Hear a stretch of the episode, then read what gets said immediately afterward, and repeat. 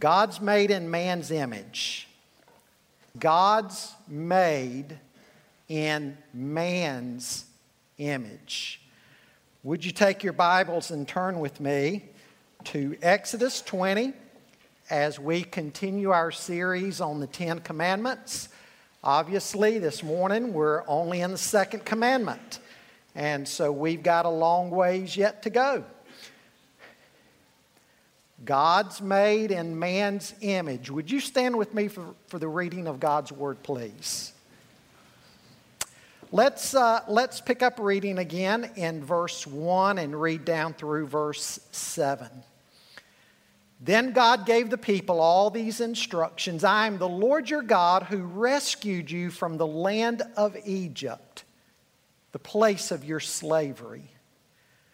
You must not have any other God but me. You must not make for yourself an idol of any kind or an image of anything in the heavens or on the earth or in the sea. You must not bow down to them or worship them, for I, the Lord your God, am a jealous God who will not tolerate your affection for any other gods. I lay the sins of the parents upon their children. The entire family is affected, even children in the third and fourth generations of those who reject me. But I lavish unfailing love for a thousand generations on those who love me and obey my commands. Notice how much greater God's grace is than his judgment. Father, speak to our hearts today from your word. We pray in Christ's name. Amen. A W Tozer once wrote, what, what comes to mind when we think of God is the most important thing about us? Think of that phrase again. What comes to mind when we think of God is the most important thing about us? Folks, worship of the true and the living God ought to be life-changing. Just ask Isaiah the prophet. In what appears to be his conversion experience in Isaiah six, Isaiah the prophet is in the temple. He's been serving in the temple, but on this day in particular, he sees God high and lifted up and exalted. Apparently, for the first time in his life, he had a true encounter with God. And when he had that encounter with God, do you remember what he said? Woe is me. I'm undone. I'm a man of unclean lips, and I live among a people of unclean lips. Isaiah thought he was going to die. He had seen God, and he thought he was going to die. And of course, God cleansed him and then commissioned him. When Isaiah saw the true and the living God, it was a life-changing, life-altering experience. Folks, our problem is that we don't make too much of God, we make too little of God. This second commandment is like the first, and yet it's very different at the same time. In the first commandment, we are told to have no other gods but the true and the living God. In the second commandment, we are commanded to think rightly about this true and living God. We're not to, to make or to have false representations of him or false images of him, because a false representation of the true and the living God will distort him as much as having a false God. As William Barclay points out, an image that at first we may say will help us to think about God over time may in some way come to have far more attached to it. He gives an example out of Numbers twenty-one. Numbers twenty-one is the account of the bronze serpent. You remember what happened? The people were being attacked. by, by snakes, by serpents in the wilderness. And God told Moses to put a bronze serpent on a pole, and when the people would look up at it, they would be healed. But by Second Kings chapter eighteen, Hezekiah was having to destroy this pole with the bronze serpent. He was having to destroy it and smash it into pieces. Because we're told there that the people had, had come to burn incense to this bronze serpent and to bow down and worship it. It had gone from a reminder to them that God heals to an object of worship itself. And so it had become an idol that had to be destroyed. Barclay gives the same kind of illustration with a modern day crucifix. Initially, it was meant to be a reminder of the cross and to fix one's gaze upon the one who died on the cross for us. However, over time, some people, not all, but some people can attach a superstitious worship to it, kind of a reverence to the symbol itself. Idolatry turns the means into the end. A means of worship becomes an object of worship. Now, what we learn from this second commandment is there can be no substitute for the true and the living God. There's no idol of him. There's no image that can adequately do him justice. There is no image that can fully capture the sovereign God of the universe. Also, by the time we're done today, I'm hopefully going to show you how idolatry isn't simply an ancient problem. It's very much a modern day problem in ways that you may not have even clearly thought of. First thing I want you to see with me this morning is the source of idolatry. The practice of idolatry has been widespread throughout history.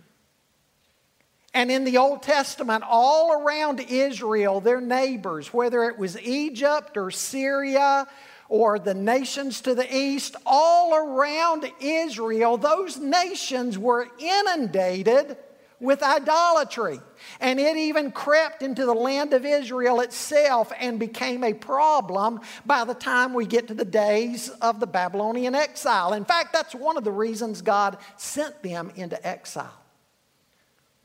God said to them in the book of Jeremiah, "You have more idols than Israel has towns." The pagan worshiper believed that the life of the god was present in the statue. The gods somehow entered into the wood or the stone or the metal. Now, the most common word for idol in the Old Testament, the Hebrew word peshel, which literally means in, in the verbal form to cut or to carve or to hew.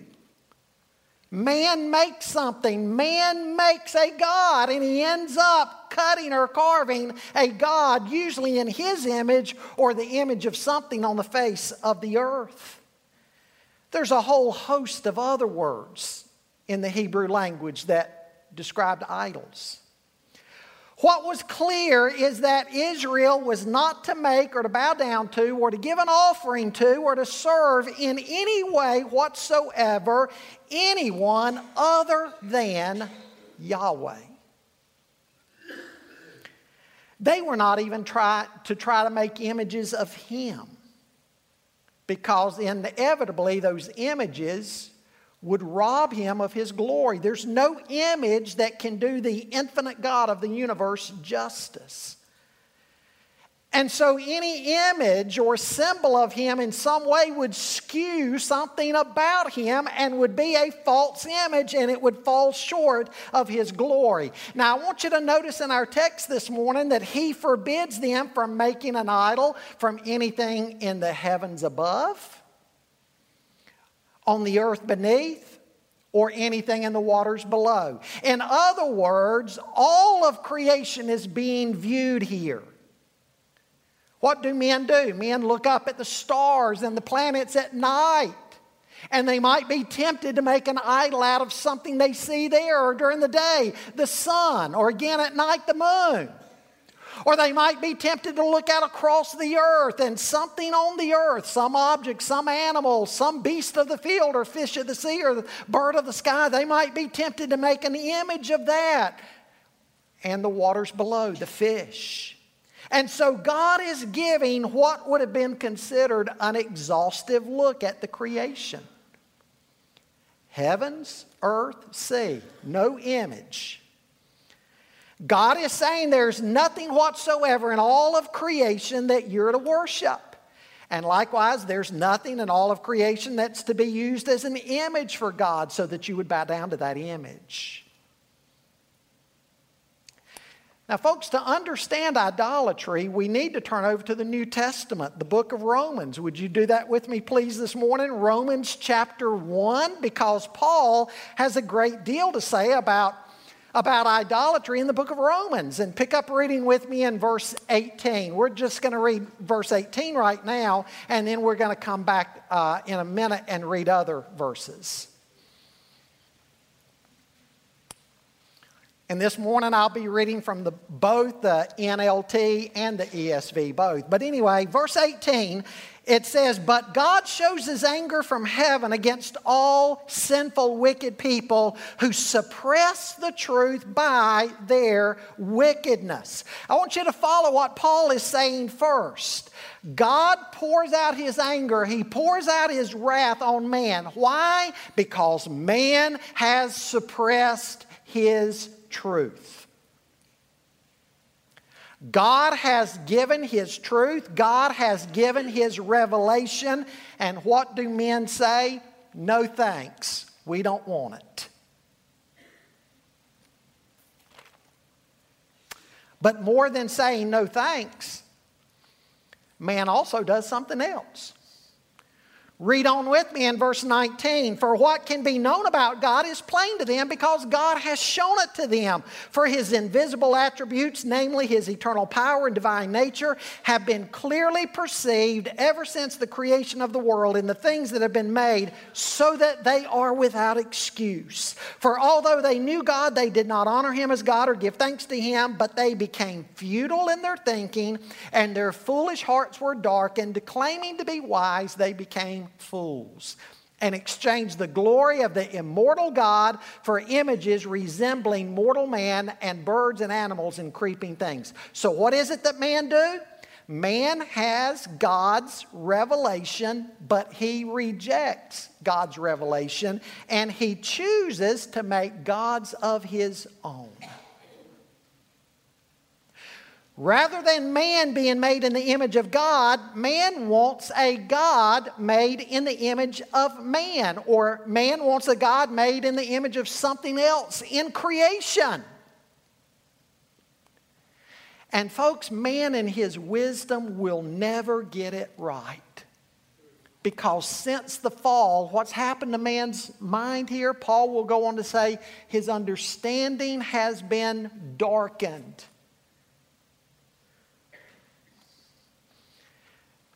Man is finite. God is infinite. Man is sinful. God is holy. Man simply cannot think correctly about God without God revealing himself. And folks, that's why we've got to have the Bible. Because in the Bible, God reveals himself to us, because without this, what are we going to do? In our vain imaginations and darkened understanding, man would come up with all kinds of false ideas. And that's the point here. So idolatry rejects God's revelation, and in idolatry, man prefers to embrace his own fallen ideas and own fallen views. And also, by doing this, man wants to be able to control whatever God he creates. If man makes a God, then man can have some kind of control or say so. That tells us also that human pride is very much a part of idolatry. And so in idolatry, there's a kind of a double-barrel shotgun of things going on. On the one hand, man rejects God's revelation. And then on the other hand, man in his pride creates something that he thinks he can control. Now we're going to come back at the end of the message to follow through with what Paul says God does when this happens. But secondly, this morning, I, I want you to see with me the folly of idolatry. Going back to Exodus twenty, and, and then we're also going to look at what some of the prophets said. The folly of idolatry. Jeremiah is one of the prophets who gave a scathing rebuke of idolatry, and it almost becomes humorous at one point. How ridiculous he points out idolatry is. In Jeremiah ten, he says, "Hear the word that the Lord speaks to you, O house of Israel. Thus says the Lord, learn not the way of the nations, nor be dismayed at the signs of the heavens, because the nations are dismayed at them. For the customs of the peoples are vanity. A tree from the forest is cut down and worked with an axe by the hands of a craftsman. They decorate it with silver and gold. They fasten it with hammer and nails so that it cannot move. Their idols are like scarecrows in a cucumber field, and they cannot speak. They have to be carried, for they cannot walk. Do not be afraid of them, for they cannot do evil, neither is it in them to do good." And then in verse eight he says, "They're both stupid and foolish. The instruction of idols is but wood. Beaten silver is brought from Tarshish and gold from Uphaz. They are the works of the craftsmen and of the hands of the goldsmith. Their clothing is violet and purple. They are all the work of skilled craftsmen. But the Lord is the true God. He's the living God and the everlasting King." Isaiah does much the same thing in Isaiah chapter forty-four. Listen to what Isaiah says in verse twelve. He says, "The ironsmith takes a cutting tool and he works it over the coals. He fashions it with hammers and works it with his strong arm. He becomes hungry and his strength fails. He drinks no water and is faint. The carpenter stretches a line. He marks it out with a pencil. He sharpens it with planes and marks it with a compass. He shapes it into the figure of a man, with the beauty of a man to dwell in a house." Down in verse seventeen. Look what he says. He says the rest of it, he after he, he, he makes an idol, or he, he, he takes some of it and builds a house. He goes on to say, if we were to read the whole passage, he builds a house with some of the wood. He warms himself with other parts of the wood. He cooks his food over another part of the wood. He says, and the rest of it he makes into a god, his idol, and he falls down and worships it. He praised it and says, "Deliver me, for you are my God." And then one more, Psalm one fifteen. "Their idols are silver and gold, the work of human hands. They have mouths but do not speak, eyes but do not see. They have ears but do not hear, noses but do not smell. They have hands but do not uh, feel, feet but do not walk, and they do not make a sound in their throat. Those who make them become like them, so do all who trust in them." You hear what the Old Testament writers are doing? They're, they're making fun of idolatry in a sad way. I mean, there's something sad about a man doing this. And, and then he's got to take his hammer and nails and he's got to nail his idol down to the floor so it won't tip over. And then he's got to pry it loose if he wants to go somewhere with it and strap it on his back, and he's got to carry it. How could man be so foolish?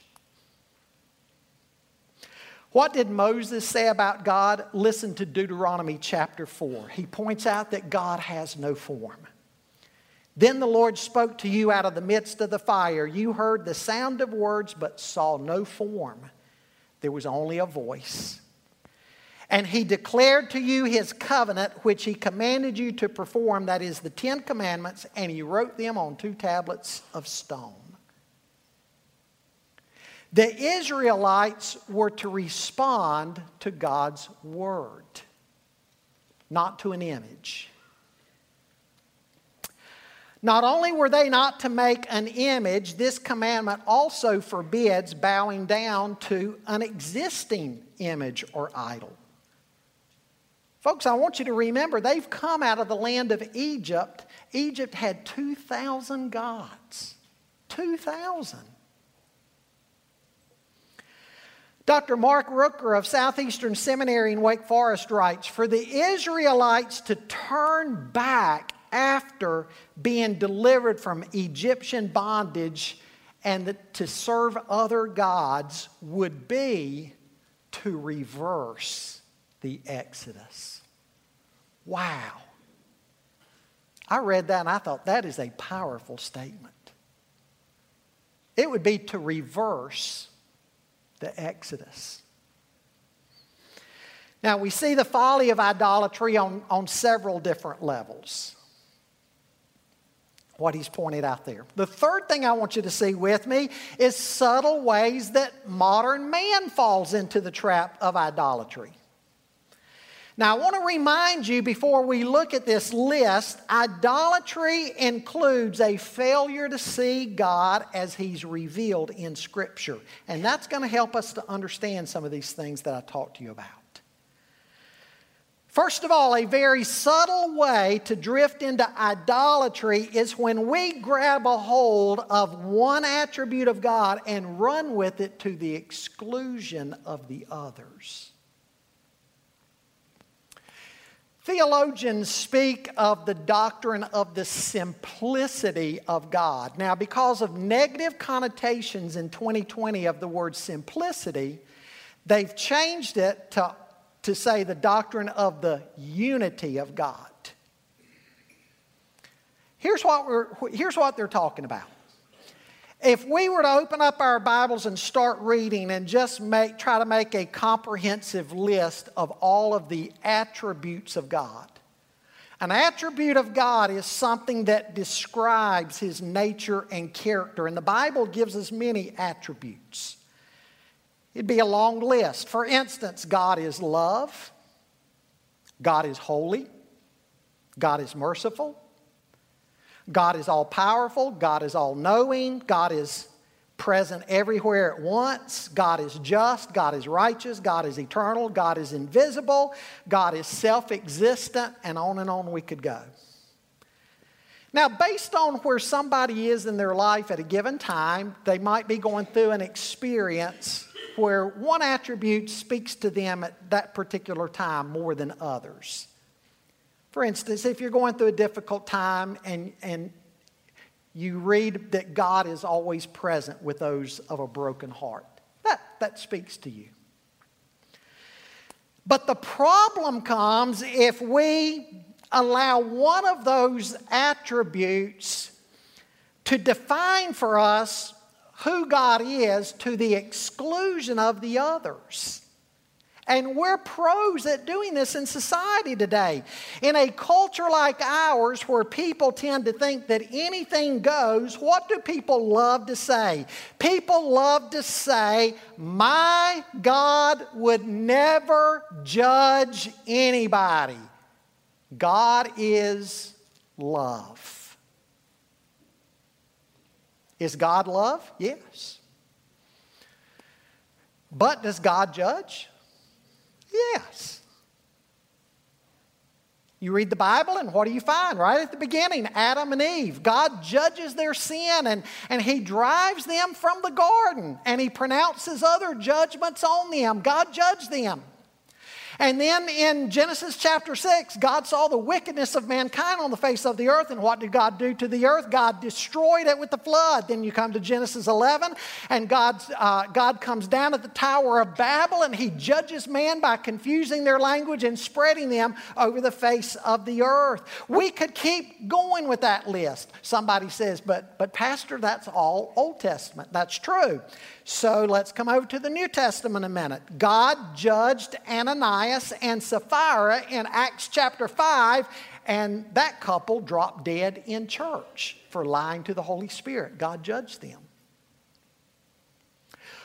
Paul said in First Corinthians eleven, he said that the Corinthians who were coming to the Lord's table in an unworthy manner, God was judging them, and he said, this is why some of you are sick and some of you have even died. At the end of Revelation, we're told that God will uh, judge and destroy all of mankind at the Battle of Armageddon. And, and then by saying anyone's name not found written in the Lamb's Book of Life is cast into the lake of fire. That's just a small sampling of occurrences in the Bible where God judged people. And for somebody to say, therefore, my God is love, my God would never judge anybody, then I would say to them, well, your God must be some other God than the God of the Bible.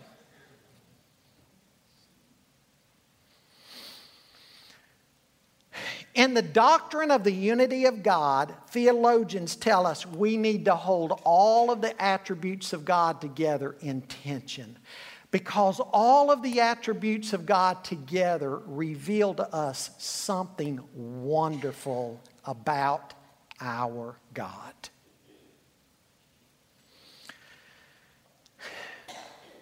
Folks, that one point right there, if that's all you ever heard this morning, that would be worth your price of admission.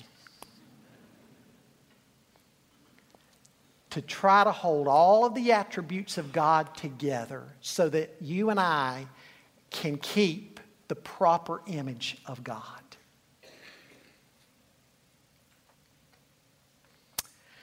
How are you going to learn this? By studying Scripture. You see the common thread this morning? The common thread this morning is everything God wants us to know about Him, who He is and what He's like and what He does, can be found right here. Amen? Secondly, another modern way.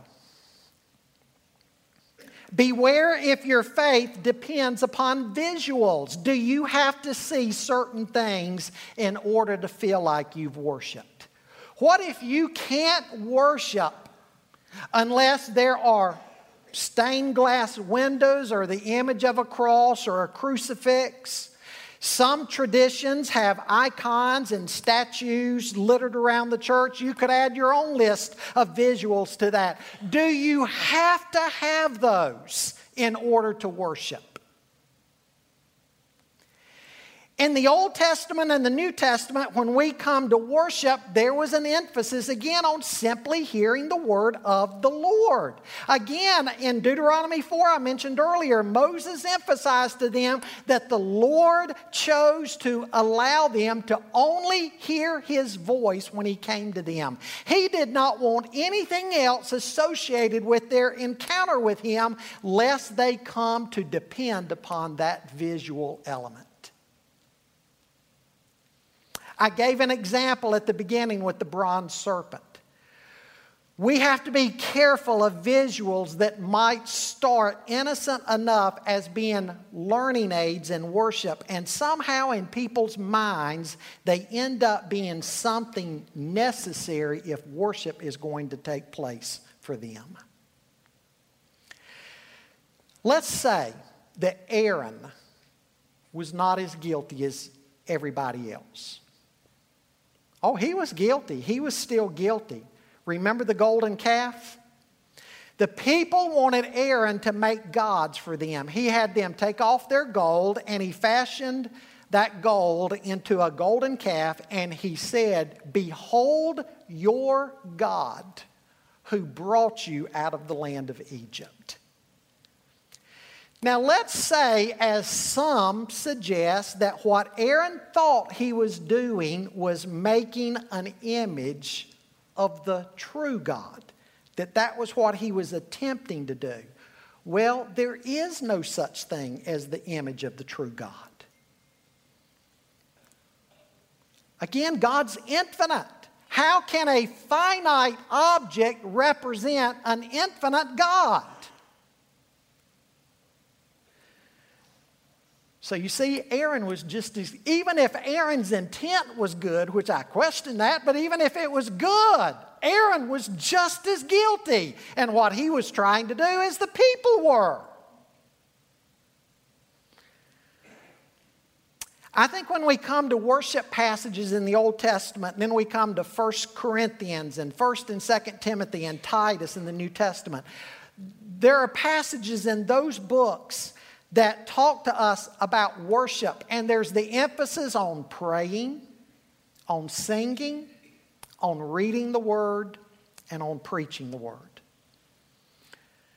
And conservative churches that hold to the inerrancy of Scripture for this reason usually use the regulative principle when it comes to worship. The regulative principle says we will only do in worship what Scripture prescribes. The intent in that is that we won't venture off the pathway and get into avenues of worship that seem fine to us at the moment if we were only talking about our taste or preferences, but might not be fine at all with God. And so if we want to be certain that our worship is fine with God, then we only do what His Word prescribes. That's the only safe path to take. That's the only obedient path to take. Now, a third way the modern world can venture into idolatry, and hang on, some of you on this one, because I want to I want to point out to you what Philip Ryken of Wheaton College is trying to say in this. He's making a very valuable point.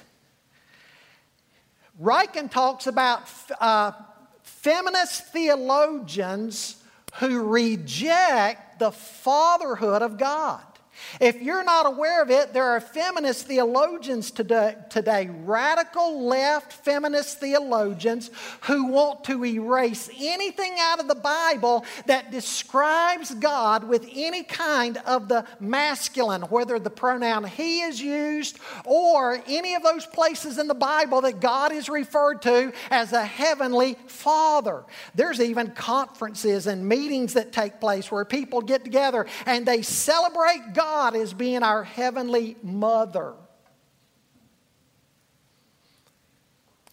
We must remember what Jesus said. What Jesus say in Matthew six?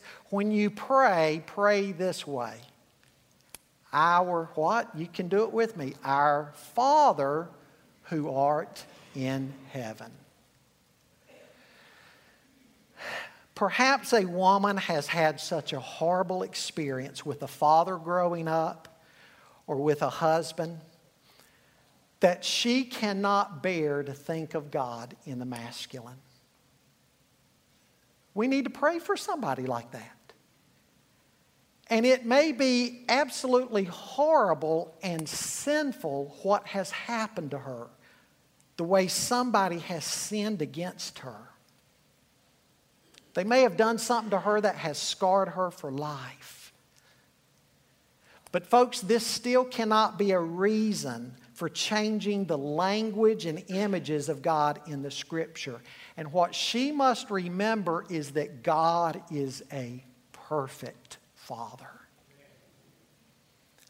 God is someone who will never disappoint you. And God loves you. He's your perfect Father. Still another way modern man ventures into idolatry is greed. Colossians three five says, "Put to death, therefore, what is earthly in you, sexual immorality, impurity, passion, evil desire, and covetousness, which is idolatry." Greed is a desire for more and more of the things of the world. But folks, money and possessions can never be a substitute for God. This is probably the one that hits many Americans between the eyes because we love our stuff.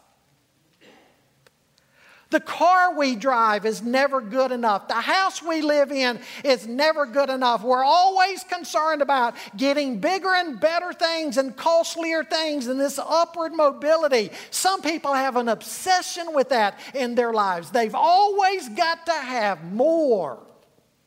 And then they get that, it's fine for a while, and then again they want more.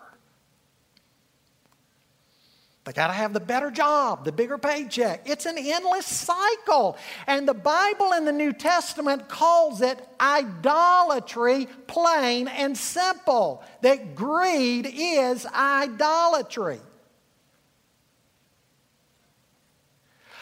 You might go on a mission trip with our church. Let's just say you go on a mission trip and you go somewhere to a remote part of Africa and you walk into a grass hut and you, you learn that that grass hut is maybe their place of worship. And this is a tribe that knows nothing about God. And you walk into that grass hut and you find out that they've carved images and in their false worship, they're bowing down to that. And, and you come back to America and you're so grieved for them. But you might be endlessly greedy in your heart. The Bible says you're an idolater just like that person that you saw in Africa. Different kinds of idols? Yes. But still idolatry. And you know what the danger of that is? According to First Corinthians six, Paul lists idolatry As um, uh, greed as one of the sins that if people continue in that, if it's present tense and future tense, they just, they live in that greed. He says the greedy person will not inherit the kingdom of heaven. That's how serious he says it is. Lastly, talking about modern day things, I've got to cut the list short and move on. Immorality. In all the lists, like Colossians three five that talks about greed, along with greed, they list idolatry. I mean, they list immorality as idolatry. That goes along oftentimes with greed in those passages. They're linked together. I told you last week about how we are such a sex-driven culture. I mean, we're consumed with the human body and, and worshiping the body and what our body is like. And we're so enamored with that. And we live in such an immoral culture. Well, the Bible calls that idolatry. Sexual sin is idolatry. Our body is the temple of the Holy Spirit. And if we do not honor God with our bodies, we are idolaters. Now let's wrap up. Fourthly, I want you to see the solution to idolatry, whether ancient or modern. Number one, come to God as He's revealed Himself in His Word. Number two, worship God the way He's prescribed worship in His Word. And then thirdly, and here's the big one. For those who desire an image of God, look to Jesus. He's the perfect image. What's the Bible say? The Word became flesh and tabernacled among us, and Jesus told His disciples, "He who has seen me has seen the Father." And so for those who desire to see what God is like, look to Jesus. He ought to be enough. Amen? I know of no better solution to idolatry than those three. Get your Get your view of God from the Bible, worship as the Bible prescribes, and look to Jesus. In Acts seventeen, Paul at Athens, Paul is grieved over all the idols he sees in Athens. And Paul said God is demanding that men everywhere now repent. God's answer to idolatry is simply repent. Turn away from your idols and come to Christ. Idols are dead. Idols cannot save. Whatever you're trusting in other than Christ, it cannot save and it cannot satisfy. For those who will not repent, let's go back to what Paul said a moment ago in Romans one. The Bible says that God, as an expression of His wrath, has turned man over to his sin. Three times Paul says, God gave them up, God gave them up, God gave them up. God gives men up, he says, in their lust to impurity. He gives them up to their dishonorable passions, and he gives them up to a debased mind.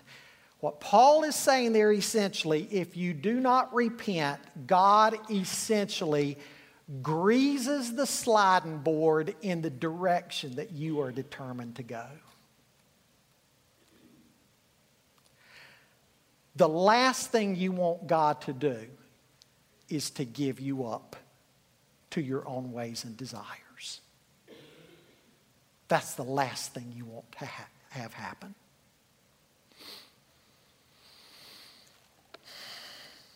We need to be like the Thessalonians. Paul said of the Thessalonians in First Thessalonians one, he commended them because they had turned from idols to the true and the living God. And he says, you've become an example to everybody in Macedonia around you. We need to put our idols down and turn to Christ. Father, we come to you in the name of Christ. We ask you to speak to us about whatever might be an idol in our hearts. God, you know every heart. You know every mind. You know what has become the driving passion of our life that may be very grievous to you. It could be a relationship. It could be money. It could be a job. It could be a house. Whatever it might be, you know each heart. And God, like one of the reformers said, the human heart is like a perpetual idol factory. And that is so true.